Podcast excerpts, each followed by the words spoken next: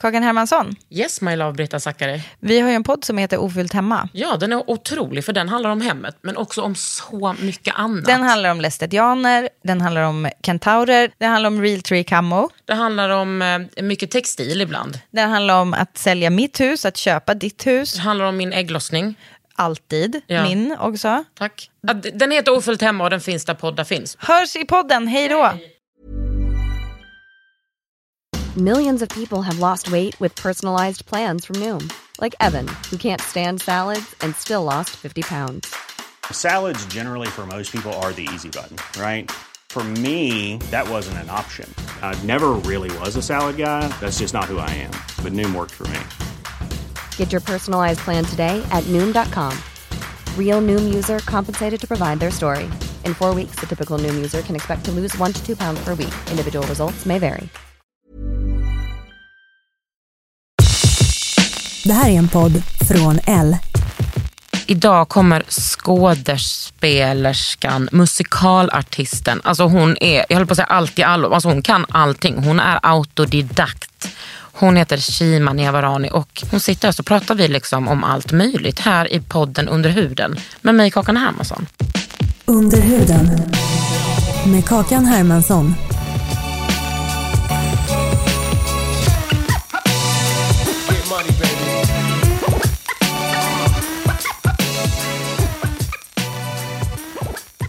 Ja, hallå, hallå. Är det här Shima Niavarani? Det kan man säga. Hallå du har inte gått på scenskola va? Nej. Hon är autodidakt. Det är en enmansakt.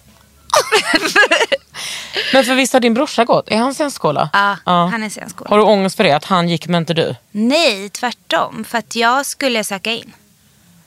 Men jag drog tillbaka min ansökan. För då skulle jag ut på turné. Så Med Jam? Ja, med Riksteatern. Ah, men alltså Shima, hur fan började det för dig? Är du född i Teheran? Ja, jag är född där. lilla, lilla, lilla. Du är också det ansiktet som minst har förändrats sedan du föddes. Alltså, jag vet inte varför.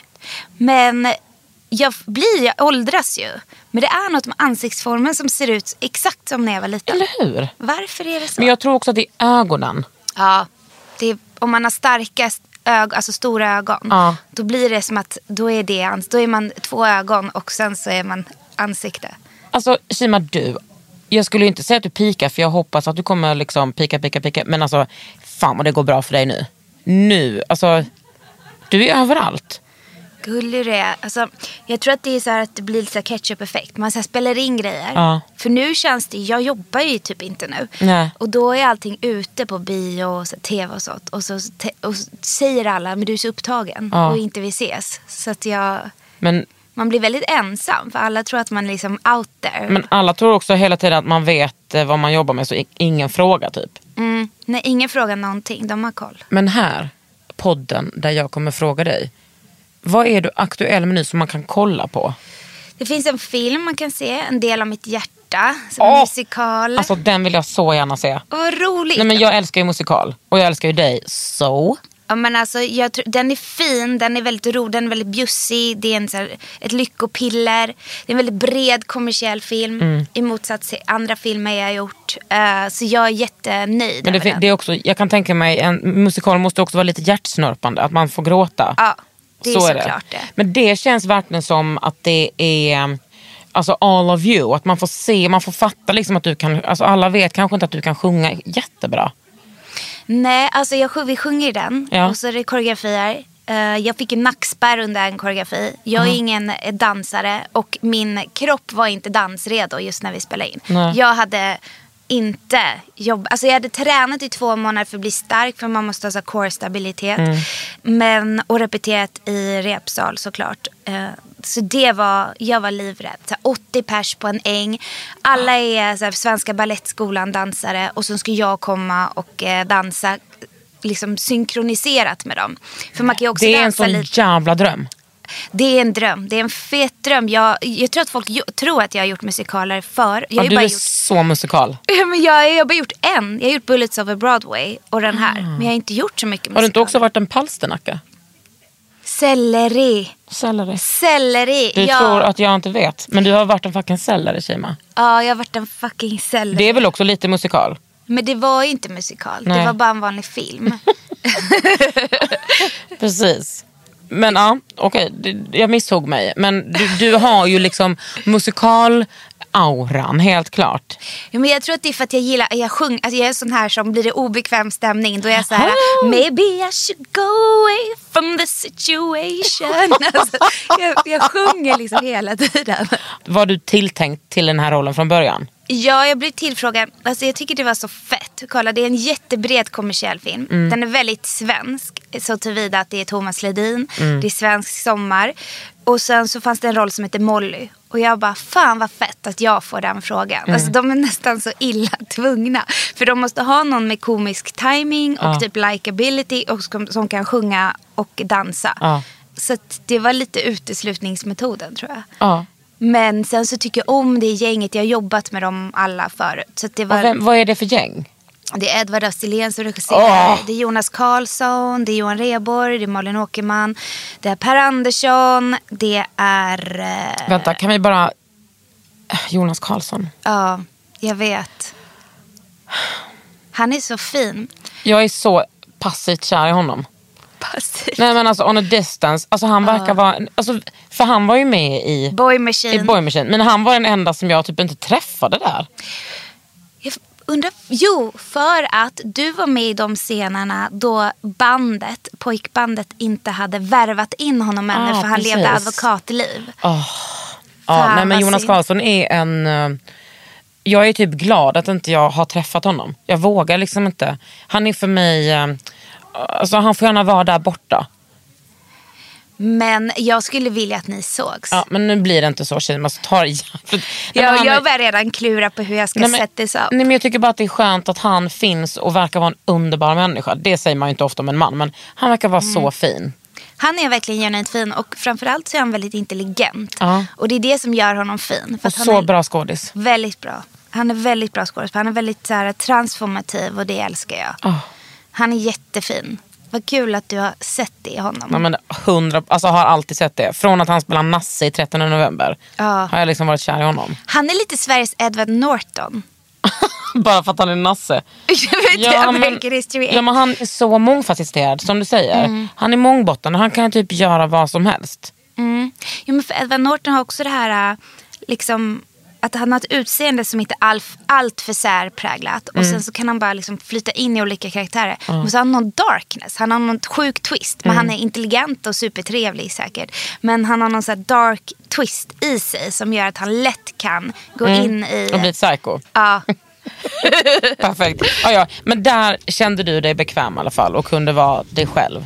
I den filmen? Ja. Eh, ja, det var en väldigt rolig karaktär. Det var mycket slapsticks. Det var, det var kul. Den har ju gått så jävla bra. Och sen så är filmbranschen i en här, kris, ett krisår. Gud där, vad det ett jävla tjat om det på Guldbaggen. Alltså, Jag vet, men också där svaret har blivit eller där man påstår att man måste satsa på ännu alltså, mer filmer som är mer för alla och bredare och kommersiellare. Och nu måste jag säga att den här filmen är den mest sedda filmen i Sverige. Jag är jätteglad för det. Jag är ju liksom på den sidan som representerar bred film just i år. Men det är så jävla fel att säga så. För Ja. att angelägenhet är det som gör att folk går och tittar. Mm. Eh, och om svaret är mer, vad är egentligen film för alla? Och där jag blir så arg för det betyder att man utesluter så många. För alla är inte alla Mm. Nej. i folks ögon. Alla är typ eh, de som är liksom massan. Mm. Eh, och den massan kan vara, se på otroligt många olika sätt Mm. beroende på vem det är som säger påståendet. jag menar kolla på Parasit. Mm. Det, är, det är ju alltså, inte en film för alla inom citationstecken. Men den är så sedd i Sverige. Ja, och den har dragit in över en miljard kronor. Alltså den har dragit in typ jag läste siffran var typ 160 miljoner dollar. Eh, och det är helt fantastiskt. Men så, så får man höra typ av biografägarna i Sverige att det är mångfalden och fokuset på mångfald och kvinnor som har gjort att man glömmer eh, tittarna. Och det absolut roliga är att de filmer som inte har gått bra är regisserade av vita män Mm. med vita män i, i rollerna. Och de filmer som har gått bra är regisserade av en kvinna och en typ bög. Så det är så här, okej så det var mångfalden och kvinnorna som stod i vägen för biotittandet. No it was not. Nej, vilken Men jävla det är väl också, töntig det är väl också så generellt att Alltså det är väl också gammal eh, kunskap att alltså filmer med kvinnliga huvudroller går bättre. Ja, Read och, a fucking book. Alltså, det är inte så jävla svårt att ta reda på fakta. exakt. Och det sjuka är att det är marknadens regler som styr här. Det är liksom att folk betalar. Mm. Så folk betalade för att se en svart huvudrollsinnehavare och en kvinnlig huvudrollsinnehavare i Star Wars. Eh, Metoo-rörelsen, eh, när den så här eh, sparked along i USA var ju på grund av att helt plötsligt fick kvinnor ekonomisk Mm. och huvudrollsmakt. De fick marknadsmakt. Och det gjorde att man då kunde säga så här, ah, fast jag kommer inte gå med på det här och här och här Mm. det var ju det som alltså, gjorde att alltså, ekonomisk och marknadsmakt gör att folk vågar kräva saker. Och systerskap. Ver- att man- 100 procent Ja. systerskap. Men det var det som gjorde att när kvinnor blev efterfrågade, Mm. när det inte längre var så här, det får bara plats med en kvinna. Det var då man kunde gå samman. Det var då vi Mm. Ja, blev farliga. Liksom. En vacker kombination av marknadsmakt och systerskap. Ja, Men alltså tycker du- systerskap är grunden till allt när det kommer Ja, till, till förändring. Till frigörelse, 100 procent. Men hur tycker du att, eh, att liksom metoo, hur grodde det i Sverige och vad blev det outcome och vad är efterbörden just nu? Oj, oj, oj, en min som jag tycker ser ut som om jag bara kunde få säga vad jag ville säga. Ja, men jag tycker att det är fantastiskt såklart att man sätter ner foten kring sexuella trakasserier. Och i min bransch så har det eh, såklart varit jätterelevant. Det här började redan 2010 då Ekot gjorde en grej. Då jag faktiskt var i samtal för jag hade inte, eller har inte blivit sexuellt trakasserad på det sättet i branschen. Men jag visste folk. Så jag slussade vidare och sa att de kanske var anonyma. Och det lades ju ner. Då var det inte så populärt i branschen att det här fanns. Men, också så här, i alla branscher där det finns män pågår det ju sånt här. Ja, hundra procent Det är liksom ja. inte så svårt att gissa att... Uh, med makt. Jag tror att det är gränsen att, att... Jag tror att... För alla vet ju att sexuella trakasserier, för alla har alltid vetat det. Men jag tror att det är liksom, vad ska man säga, inte moralen men typ så här på, eh, gränsen hos den som gör det. Att man helt plötsligt när någon call you off på ditt beteende. Det är då man inser att ja, det där har ett namn och det jag gör är helt enkelt kränker någon annans integritet och eh, Men jag tycker att det liksom har varit rätt, alltså with all due respect, det är ju liksom eh, rätt lamt i Sverige. Jag vet ju, Jag jag tänker att det finns många, den insynen jag har i svenskt filmliv. Alltså jag vet ju, jag vet ju vilka, mm, vet ju massa män som inte har blivit liksom ja, utkallade, vad heter det, called out. Ja. Som bara får fortsätta göra sin grej. Det har varit lite godtyckligt för att det finns ju de som redan har varit liksom illa omtyckta som lätt kan ryka just för att det är deras tid att dra, alltså för att de har makt eller vad det nu kan vara. Men eh, självklart är det så. Men eh, jag tycker typ att det finns så här, ja men det är lite om KBT och Alvedon, vissa påbud och vissa grejer. Alltså man kan visst, det är klart man kan säga att det är viktigt med det här. Eller nu sätter vi den här rubriken för det här året och vad som är viktigt. Men om folk inte fattar varför, vad är det för mening? Man måste liksom penetrera eh, frågan. Ja. Varför behöver vi representation? Hur har det sett ut historiskt sett? Varför har vi hamnat i det här? Om man inte ställer de frågorna så... Man, alltså, folk fattar inte. Det är som att säga till ett barn så här, nej, nu får du inte leka där. Du får bara leka så här. De fattar inte. Man måste liksom förklara. Man måste ta någon i handen och säga så här, du har blindfläckar. Vi måste förklara, vi måste penetrera den här frågan för dig. Men tycker du att det har blivit bättre i din bransch? Men jag vet inte vad bättre och sämre är för jag vet inte heller vad målet är. Nej. Okej, vi ska inte sexuellt trakassera. Ja, men det Eller är bra. våldta. Eller våldta. Eller göra sjuka. Eller liksom, man ska kunna ha lite standard på arbetssituationen där folk inte råkar illa ut. Självklart, det är superviktigt. Och det är jättebra att bolag och alla har blivit medvetna och nu finns det namn för det. Men också tänker jag, alla har blivit medvetna. Take it easy. Alltså Ja, det alltså, är ju vet, inte folk. Alla som på, på det sättet, på den nivån att folk känner till diskussionen. Om Mm. man jämför med tio år sedan. Nu har vi ett namn för det. Mm. Det finns en metoo-rörelse. Mm. Det finns namn för saker. Så att man kan säga, fast nu är det här en sån här grej. Nu är det här ett fall av att jag blir eh, diskriminerad på det här sättet eller vad det nu kan vara.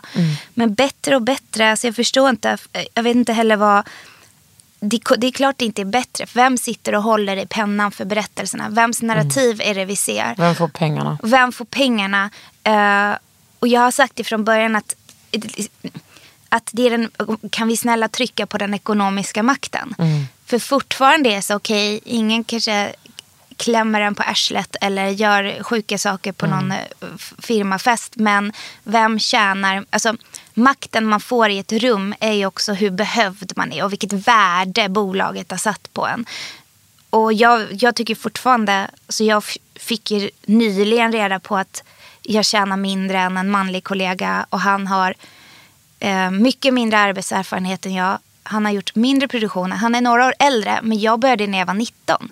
Eh, och eh, han eh, har ett mindre marknadsvärde, men de hade redan budgeterat. Från, det var inte bara en förhandling, utan från början hade de skrivit. Klart killen ska få så här mycket. Ja, då skulle han få mer än mig. Men hur, hur reagerar du på det? Hur tar du det vidare då? Alltså jag kan ju egentligen inte göra annat än att försöka förhandla. Ja men inte i, i efterhand. Det här, den här informationen kom till mig på ett sätt som jag inte ska få veta. Det här är liksom hemliga uppgifter. Alla kontrakt är hemliga. Så jag råkade bara få veta det.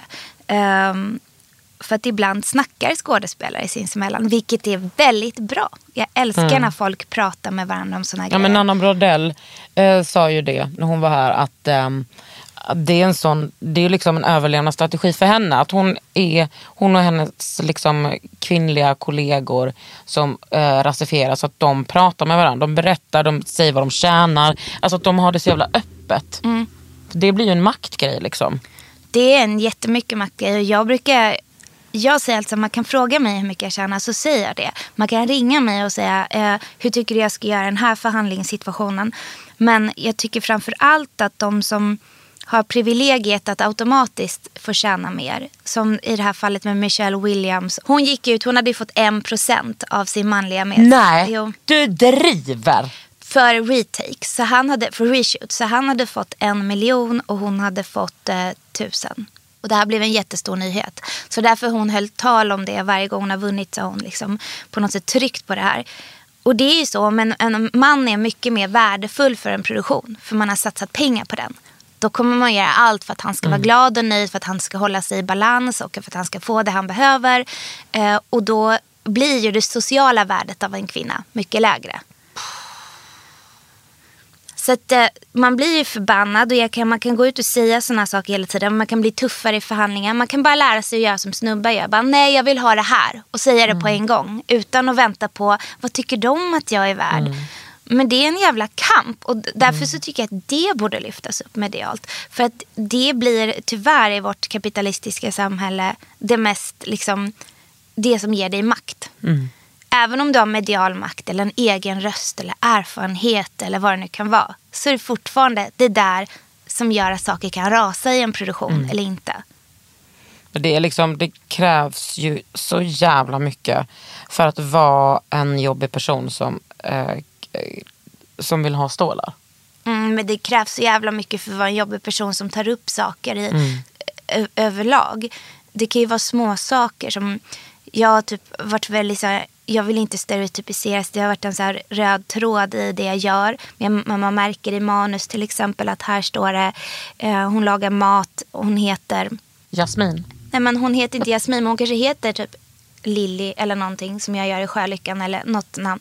Men så är liksom maten hon lagar är couscous. Och då undrar jag så här, men varför, hur, vem, hur kom ni på, då blir jag ju så här på hugget. Liksom. Det, kanske inte, det kanske bara en slump. Men då undrar jag så här, men varför är det just couscous hon lagar när hon är på ett ganska svennebananigt ställe eh, på, i en småstad. Varför just couscous till exempel? Men, och det är det som är så, alltså jag tänker att det är så typiskt för så medvetna kvinnor som, alltid, som inte är, när man är minoritet.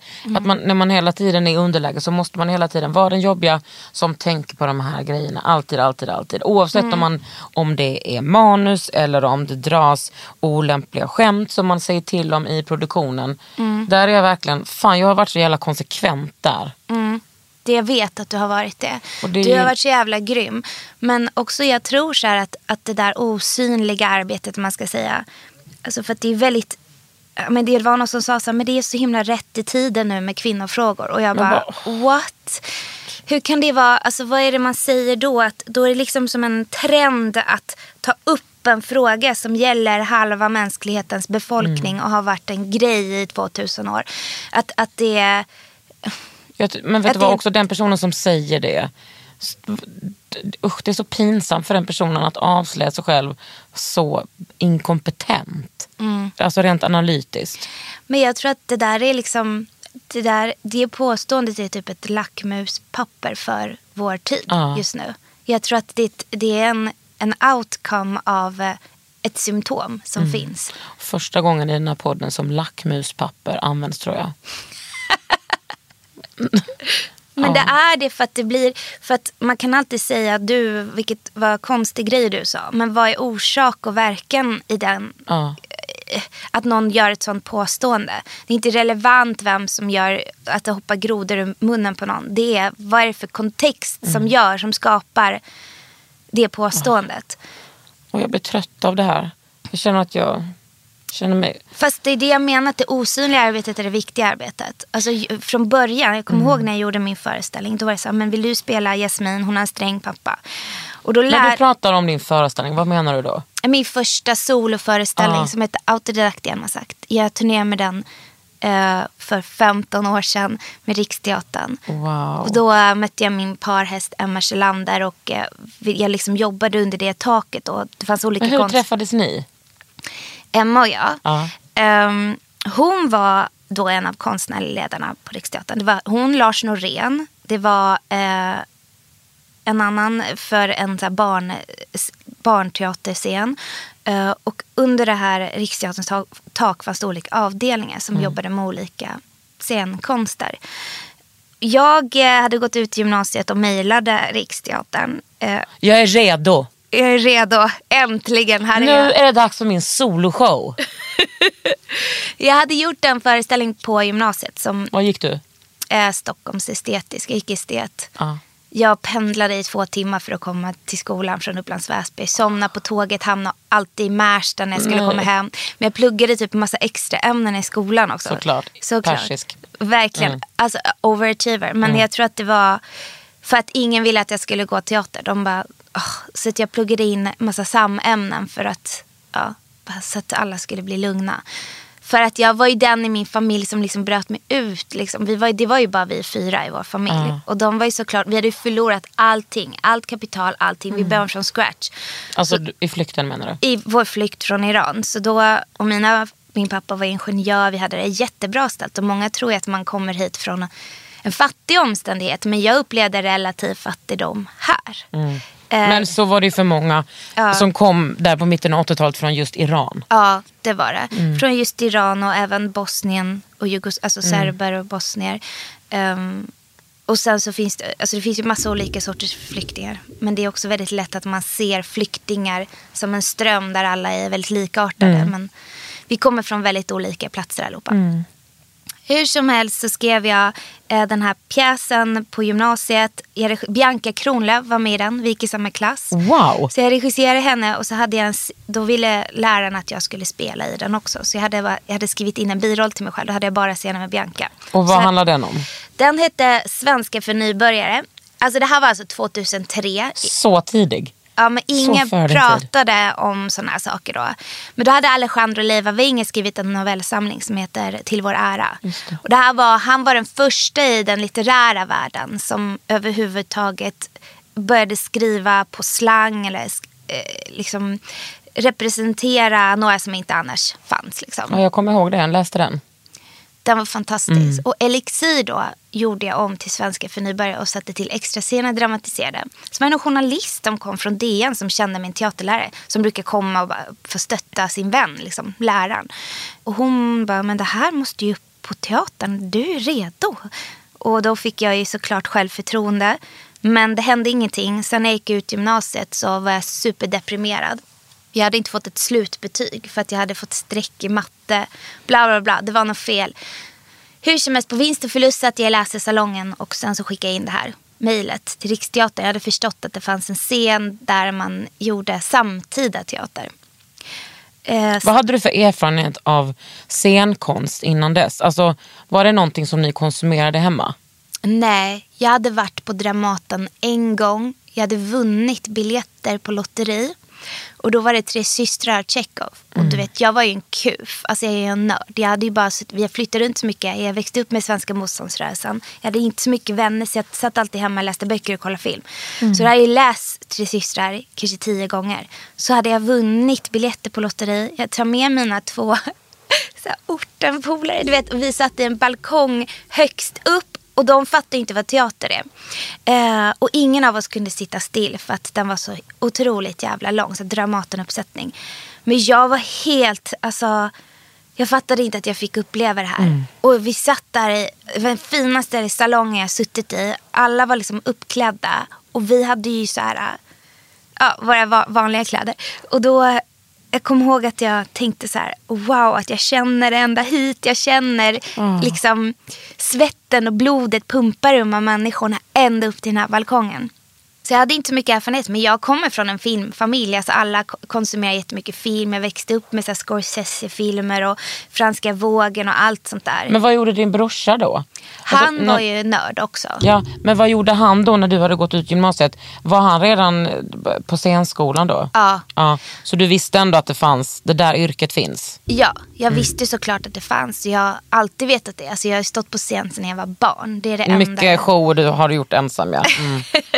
Känns som att det finns miljoner footage eller småfilmer från dig när du bara Shima, att du sätter upp någonting hemma, någon slags dans eller någonting. Vi fick en kamera skickad till oss från vår kusin i Österrike. Så vi gjorde filmer så. Men annars så finns det typ inget dokumenterat. Men det, det känns som att det florerar mycket bilder på dig på Instagram. Med ditt lilla söta ansikte från när du var barn. Ja, men alltså, jag har fått börja få någon nostalgi över typ det liv man har levt. Och att jag har levt, du vet kanske själv också att man har levt så många olika liv. Att jag har ett liv som, som jag aldrig kommer få möta, alltså en plats jag aldrig kommer få möta igen för att världsomständigheter Ja. har Men du har ju också levt i sorg så mycket. Mm. Alltså, tänker att du har ett, ett trauma från flykt, du har trauma från att förlorat nära vänner. Alltså du har ju levt Shima. Mm. Eller hur?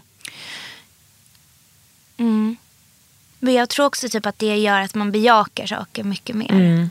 Man blir väldigt liksom hungrig på att leva. Mm. För att man vet att det tas ifrån en. Ja, Sen kan man ju bli fett anknytningsstörd och bara Mm. I'm gonna lose everyone. Ja men så kan man ju vara lite once in a while. Men då hörde du av dig till Riksteatern och Ja, och de var lite så här, ja men eh, fan. eh, ehm, vi kanske kan hjälpa dig på något sätt. Ja. De tyckte väl att gullig, jag skrev extremt lillgammalt. Jag använde för svåra ord för att Ja. de skulle tycka jag var seriös. Så jag var lite så här, eh, möjligtvis eh, kanske ni eh, kan tänka er att mötas vid, alltså du vet, så pretto. Eh, sen publicerade jag det här första mejlet i mitt programblad för jag tyckte det var så roligt. Eh, och då eh, så fick jag träffa Emma Kjellander första gången. Och hon var lite så här, varför gör du inte en soloshow? Och då var jag så här, jag, bara, men jag är ju mer att jag är mer jobbar som en autör, liksom, att, jag, att jag skapar. nej 19 år, alltså gud jag dör. jag skapar liksom, jag skapar det och jag vill gärna se andra gestalta berättelserna. Eh, och så var det så här, men du Shima, alltså, kan du göra en solshow? Och jag bara, ja. De bara, men, är det det, vi tror att det är det, alltså testa det. Eh, gå på den grejen, se vad du skulle kunna göra så kan vi höras längre fram. Jag förstår så i efterhand att det var ett sätt att skicka iväg mig och säga så här, men när du blir lite äldre så finns vi här så du vet. Men två veckor senare, jag bara, hej jag har skrivit första 15 minuterna av en solshow. Och sen så läste de och då var Emma så här, det här är skitbra men kan du ens spela? Jag bara, men jag, ni sa ju precis att jag skulle göra solshow. De bara, nej Kima, vi måste veta om du kan stå på scen. Så jag stod i Södra Teaterns foyer. Det var någon som dammsugade från så här, eh, dag, festen dagen efter och körde 15 minuterna. Och då kom jag ihåg att Emma bara, nej. Hon bara, alltså hon slog med händerna på benet och bara, nej. Du ska ut på turné. Vi måste åka ut på turné. Och så blev det så. Sen blev hon min parhäst i åtta år. Hon var verkligen den som ledde mig in. Jag hittade inte ens i Södermalm på den tiden. Eh, så hon var den som ledde mig in i en helt ny värld där jag fick vara en renässansmänniska. Alltså hon byggde verkligen upp mitt självförtroende och alla mina konstigheter som att jag kan sitta hur länge som helst med någonting och liksom satt och gjorde ljussättning, lärde mig det, ritade scenografimodeller. Allt hon bara kör. Men jobbade du med henne i åtta år? Jag Eller- alltså inte straight åtta år för jag började ju spela så kallad seriös teater då. Drama och så här, klassisk teater. Ja. Och det jobbade inte hon med. Men hon startade Hoochie Coochie Club. Eh, gjorde en till soloshow som heter Shima Neveran, en Übermensch. Då hade jag henne som konsigliär, konstnärlig rådgivare. Hon var liksom den som var min parhäst. Eh, så vi följdes åt. Hon var ju också en väldigt nära vän förutom det. Så vi följdes åt. Men du kände ju också henne. Liksom. Ja, men inte så liksom, inte så väl.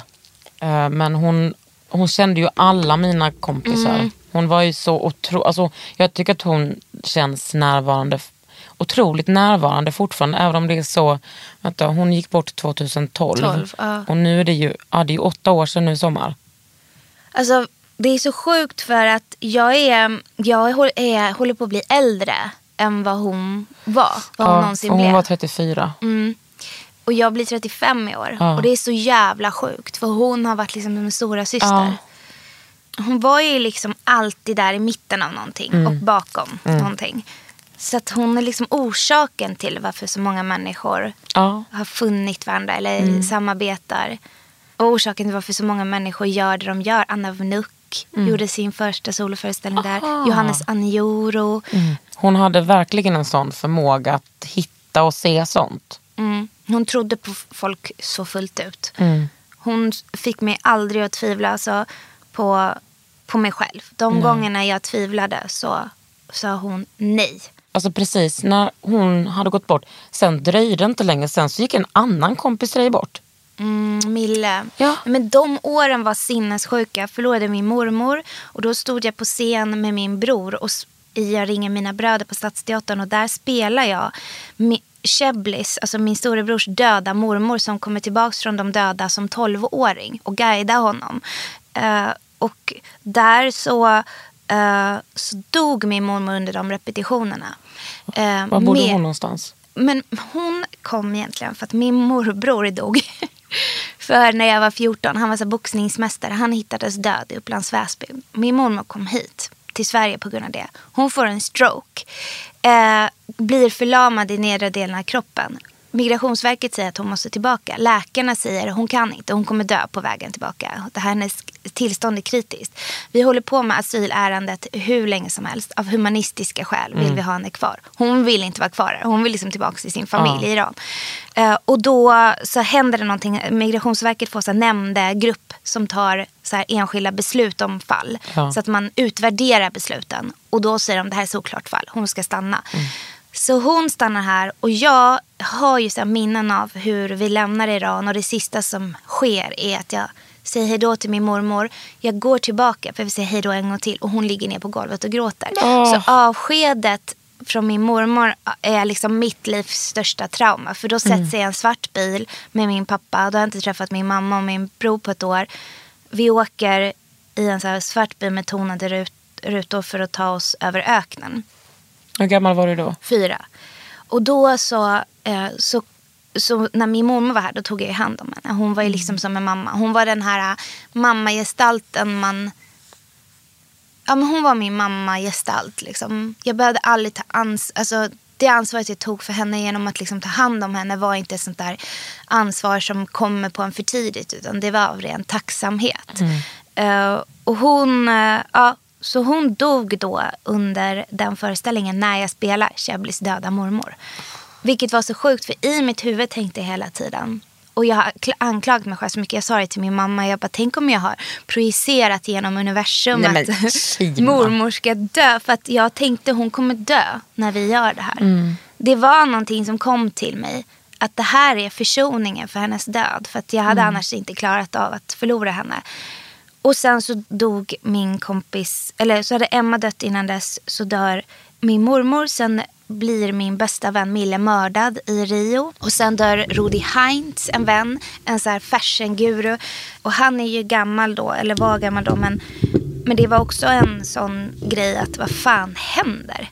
Men jag tror liksom så här, alltså, det gör ingenting att man upplever tragedier och sorg i livet. Jag tror att jag har så tacksamt nog ett bra yrke för att hantera det. För att jag får alltid gå ut på scen och berätta. Och allting blir kanske att jag får beröra någon annan. För de kanske får se någonting i mig som de typ kanske identifierar sig med. Under huden. Med Kakan Hermansson. Hey, I'm Ryan Reynolds. At Mint Mobile, we like to do the opposite of what Big Wireless does. They charge you a lot, we charge you a little. So naturally, when they announced they'd be raising their prices due to inflation, we decided to deflate our prices due to not hating you. That's right. We're cutting the price of Mint Unlimited from $30 a month to just $15 a month. Give it a try at mintmobile.com slash switch. $45 upfront for three months plus taxes and fees. Promo rate for new customers for limited time. Unlimited more than 40 gigabytes per month. Slows. Full terms at mintmobile.com. There's never been a faster or easier way to start your weight loss journey than with PlushCare. PlushCare accepts most insurance plans and gives you online access to board-certified physicians who can prescribe FDA-approved weight loss medications like Wigovi and Zepbound for those who qualify. Take charge of your health and speak with a board-certified physician about a weight loss plan that's right for you. Get started today at plushcare.com slash weight loss. That's plushcare.com slash weight loss. plushcare.com slash weight loss. Vi måste prata om din hud. Du har gjort en hudresa, am I right? Alltså, kanske. För vet du, det. jag upptäckte huden som företeelse när jag fick problem. Ja, vilket är ju är klassiskt. Ja. ja. Men jag eh, fick eh, jättemycket problem med hormoner. Jag fick så här, jättemycket utslag längs vad ska man säga, hakan och käken. Ja, ha, typ ner på halsen nästan. Lite. Jag har en som har dykt En upp får nu. man ha. Nej, men jag den, den kommer alltid på samma ställe, Ja. vilket också är typiskt. Och, då fick jag och det här var ju av stress och så hö, för höga kortisolhalter. Och att jag, hade, alltså jag sov ingenting, jag jobbade hela tiden. Och då Var detta jag, liksom post eh, sorgen, alltså i sorgen och mm, det var det. skit? Ja, men jag tror liksom så, i sorgen så var, liksom, tror jag att jag då hade jag ju först var jag vet, deprimerad efter Emma. Men sen så började jag jobba. För sen så fattade jag att det finns ingen tid att förlora. Min mormor var liksom i, i rullstol under många år. Min mamma har artros och fibromyalgi. Alltså vi, är på, vi har så här släktgrejer som jag började liksom gå in i. Och sen så insåg jag att man kan förlora alla. Så att jag blev jättebejakande av livet på ett sinnessjukt sätt. Alltså jag blev extremt eh, att jag liksom började skriva till folk hur mycket jag älskade dem, alltså långa grejer. Om jag såg någon jag tyckte om så blev jag väldigt så här, jag vill bara att du ska veta. Ja, men det är toppen tycker jag. Det var typ lite, inte last words men jag sa så här, jag tänkte så här, jag vill aldrig ångra någonting. Och jag har sen dess liksom verkligen aldrig ångrat någonting. Jag står för allting jag gör 100%. Fan vad du är grym. Du är grym. Ja, ja, men det är, inte, det är inte jag som är gäst i den här podden, det är ju du. Nej, men jag tycker liksom att du är grym generellt. Och ibland så när man är gäst så måste man också påtala det. Ja, tack. Men jag tar emot det. Så varje ögonblick jag får så kommer jag bara, vet du. Men hur, blev, hur fick du bukt på det här med aknen då? Ja, men jag fick ju inte det till en början. För jag fattade inte att det var akne. Jag visste inte vad det var. Jag, jag tänkte så här, men nu är det, min kost typ. Jag måste börja tänka att jag kanske är, har en överkänslighet mot någonting. Jag måste äta mer grönt. Nu ska jag börja yoga. Jag måste få ner hjärtklappningen. Bara så mycket extra krav på sig själv. Ja, jag, bara, nu, ja, jag vet. Men det vart ju lite så. Men också för att jag tänkte så här, jag har inte gjort någonting i mitt liv för mig själv. Jag har, det som jag har gjort för mig själv är egentligen leverera, prestera inför andra. För att jag, mitt ego eh, kanske ligger i att när jag ser att människor skrattar och gråter och att jag känner att jag har fått connection i en salong, då lever jag. Du ska bara... Uh, Ami bara, ring mig för frågan om dela ut pris på Grammis. Jag blir så nervös och sånt. Och dela ut pris. Ja, Jag gör ju det men uff, när man inte vet om det du vet. Är nog om mig. Men det kan vara bra för att då tar man tar ner alla krav. Så då är det lite så här, okej jag Nej. improviserar, du är bra på att improvisera. Ja, men jag, precis, men jag tycker ändå att det är läskigt att... eh, Utsätta sig. ja, när det är på tv också så kan man liksom någon Göran 53 höra av sig bara. Du feta jävla hora. Alltså du vet det ska alltid vara någonting sånt. Det, det blir allt, alltså, alltid när jag varit med på tv. Alltså nu är jag med Alla mot alla den här frågesporten. Det, är, det- får alltid konsekvenser. Men vad är det nu med huden då? Fast det här vill jag verkligen prata om. Aha. Varför det alltid får konsekvenser. För att jag är liksom en, dels med min historia, att jag har liksom uttalat mig om saker hit och dit. Det, alltså män glömmer inte det. Eller ja, vissa kvinnor glömmer inte heller det. Men det är verkligen, alltså, det spelar ingen roll vad jag är med i. Alltså du vet, det hörde av sig, eh, ja, men nu när jag, det var efter första avsnittet av Alla mot alla. Du vet, de är, inte, de är helt ogenerade, de är inte ens eh, hemliga på Instagram. Någon så här barnfotograf från Göteborg som, har liksom, som tar världens fulaste bilder och som är, eh, har typ 180 följare på Instagram. Hör av sig och säger att jag ska skämmas över att, liksom, hur jag beter mig i det programmet. Och, Mm. Vet du, det har ingenting med dig att göra, men det vet du redan. Fast, det, nej, det, det, har ja. det, du är en sårskorpa. ja, ja, ja. För att du har en gång varit ett sår. Så att folk har kunnat gå på dig och säga för att du har gjort något uttalande om det här och det här. Eller någonting som man kan gå på Mm. dig. Så du är en sårskorpa folk älskar att pilla på. Eller inte folk, men de människor Ja. som stör sig på att saker inte är likartade i tv. Som stör sig på att man inte Mm. är född här. Jag, får, jag kan ju få så här att folk går på för andra saker fast det visar sig sen att ja, men, de lägger upp SD-reklam. Ja, ja men precis. Så det är ju liksom inga eh, eh, fi eller vänsterkillar. som- Ja, men du i är sig. lesbisk tjej som säger roliga saker i Framförallt tv. är jag tjock. Alltså det, det är alltid det. Alltså det finns ingenting som provocerar killar så mycket. Som att man inte har den kroppen som de vill knulla. Mm. Jag tror att det är dels det, men så tror jag också så här att de förväntar sig ett beteende, ett, så här, ett slags beteende av en tjock tjej. Där det är lite så här, jag är så här, lalala. Mm. Det är, om man bara är en som vet, som vet till sitt eget värde Ja. och är rolig Ja. och eh, är smart och intelligent. Då är du farlig. Mm. Då är du en farlig person. Men du har redan fått ett sår. Mm. Så då kan de pilla på det såret. Men du har inget sånt sår va? Nej, men, jag började på teater, det är en annan sak. Mm. Jag var inte en person som eh, blev sedd först genom den typen av program eller tv. eller liksom inte in, in i en åsiktsmaskin på det sättet. Nej, utan jag har, nej, de frågor jag driver har jag drivit på ett annat sätt. Ja precis. Jag är ju liksom alltid Kakan Hermansson. Du kan ju också vara en roll. Mm. Det är en annan sak. Mm. Och sen var jag från teaterhållet. Och det betyder liksom att jag kom inte för att vara i tv. Mm. Utan jag var skåd, jag hade ett hantverk som jag presenterade. Alltså, det är en annan grej. Mm. Det, blir, det blir farligare för någon som får utrymme genom att den har åsikter eller den figurerar. Mm. Alltså, Men jag ju verkligen skitit i. Alltså jag har ju varit helt skoningslös. Alltså jag har varit så här, alltså nu, jag, jag vädrar ju liksom inte asmycket åsikter, åsikter. Men folk har ändå fortfarande den här bilden av mig att jag är liksom helt fri, att jag bara säger vad jag vill, men det gör jag ju inte längre. Det är, jag orkar inte ha de debatterna längre. Jag kan ändå ha en feministisk och liksom antirasistisk debatt men alltså, du vet, jag, skulle inte, jag, jag har inte gått in på Twitter på flera år. Alltså, vem orkar sitta Men skit där? i Twitter, det är liksom inte ens en, en verklig grej. Alltså, du ska aldrig censurera dig på grund av... Jag fattar varför du gör det, så jag har all respekt och förståelse för det. Mm. Ja, men jag orkar inte. Men, men också typ så här, det är ganska lönlöst att ta de diskussionerna. Mm. Jag tror liksom så här, vad är effekten, alltså vad är, det, vad är det man vill uppnå när man driver en fråga? Vad är resultatet av det? Och man kan komma till det resultatet. Eh, alltså att, att du sitter i bästa sändningstid. Mm. Det är ju resultatet av det du, Mm. och många med oss försöker driva. Eh, eller att jag får spela Molly i en musikallångfilm som en bred film. Och göra lasagne istället för couscous. Ja men precis, att man får vara komplex och icke-stereotyp och att få eh, ha makt och få liksom synas och höras utan att bli eh, ifrågasatt för hela sin existens på den här jorden. Mm. Eh, så det är ju målet. Så det är så här, då skitsamma. Gå och gör din grej. Du behöver inte ta alla Kina. fighterna. Jag Jag, vet grej. att du gör det. Vad fan ska du göra nu då? Nu när du har så här bra hy- Fick du medicin eller? Nej. Jo, det som hände var att jag fick massa kortisongrejer. Men sen gick jag till en hudvårdsterapeut som nålade dem. Så att hon tömde dem. För att det visade sig sen när jag gick till en hudläkare. Att min hud överproducerar kollagen. Vilket ju borde vara en lyxsak. Men är jag stressad eller får hormonella utslag. Så, eh, och det blir en skorpa här på utsidan av en sån inflammation. Så läker min hud för fort och kapslar in inflammationen.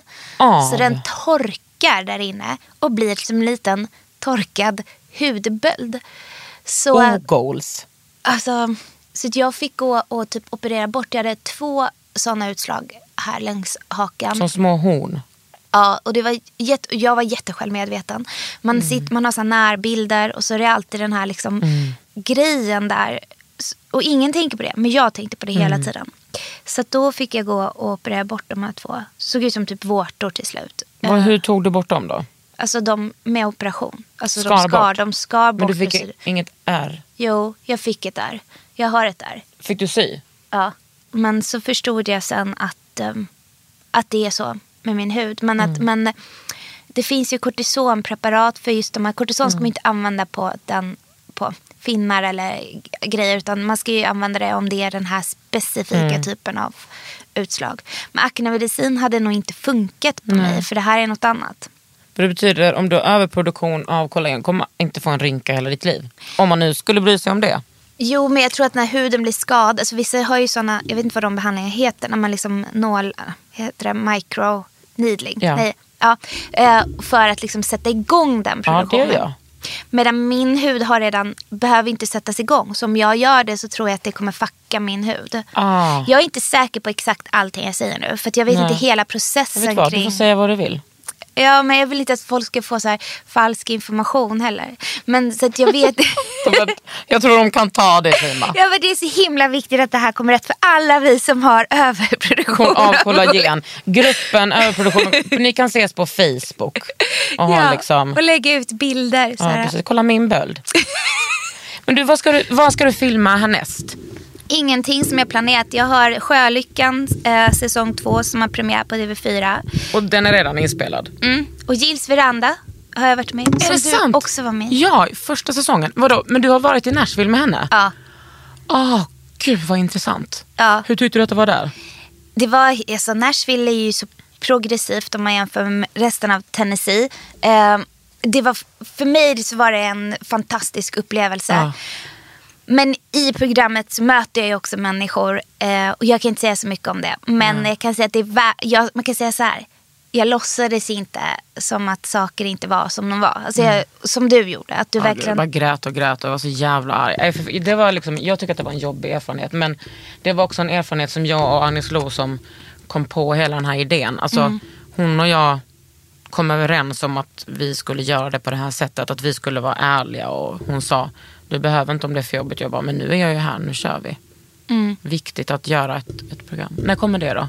Det kommer i februari-mars någon gång. Åh, med din underbara röst. Ja, tack. Det är så kul. Det är kul att sjunga faktiskt. Ja, visst är det. Ja, jag, du gjorde låten I'm not ready to make nice. Ja, och Att jag kom ihåg det efter alla dessa år. Den lyssnade jag på häromdagen på Spotify. Ja, den finns där. Och då tänkte jag, åh, nu kommer det synas att Kakan lyssnar på... Åh, skit i det Kakan. Och sen gjorde jag också Red Dirt Girl med Emmylou Harris som är liksom Ja. min bästa låt i världen.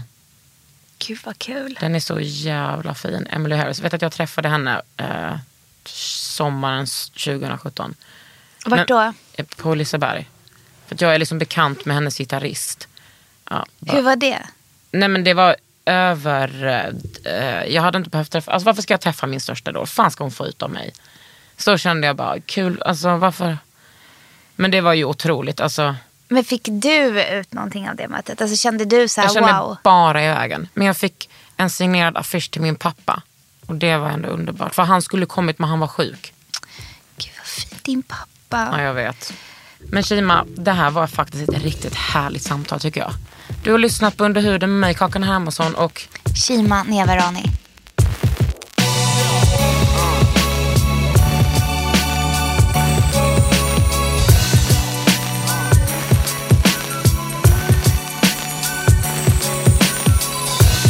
Du har lyssnat på Under huden med Kakan Hermansson.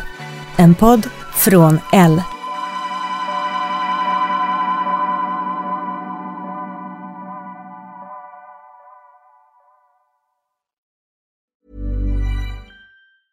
Hey, it's Danny Pellegrino from Everything Iconic.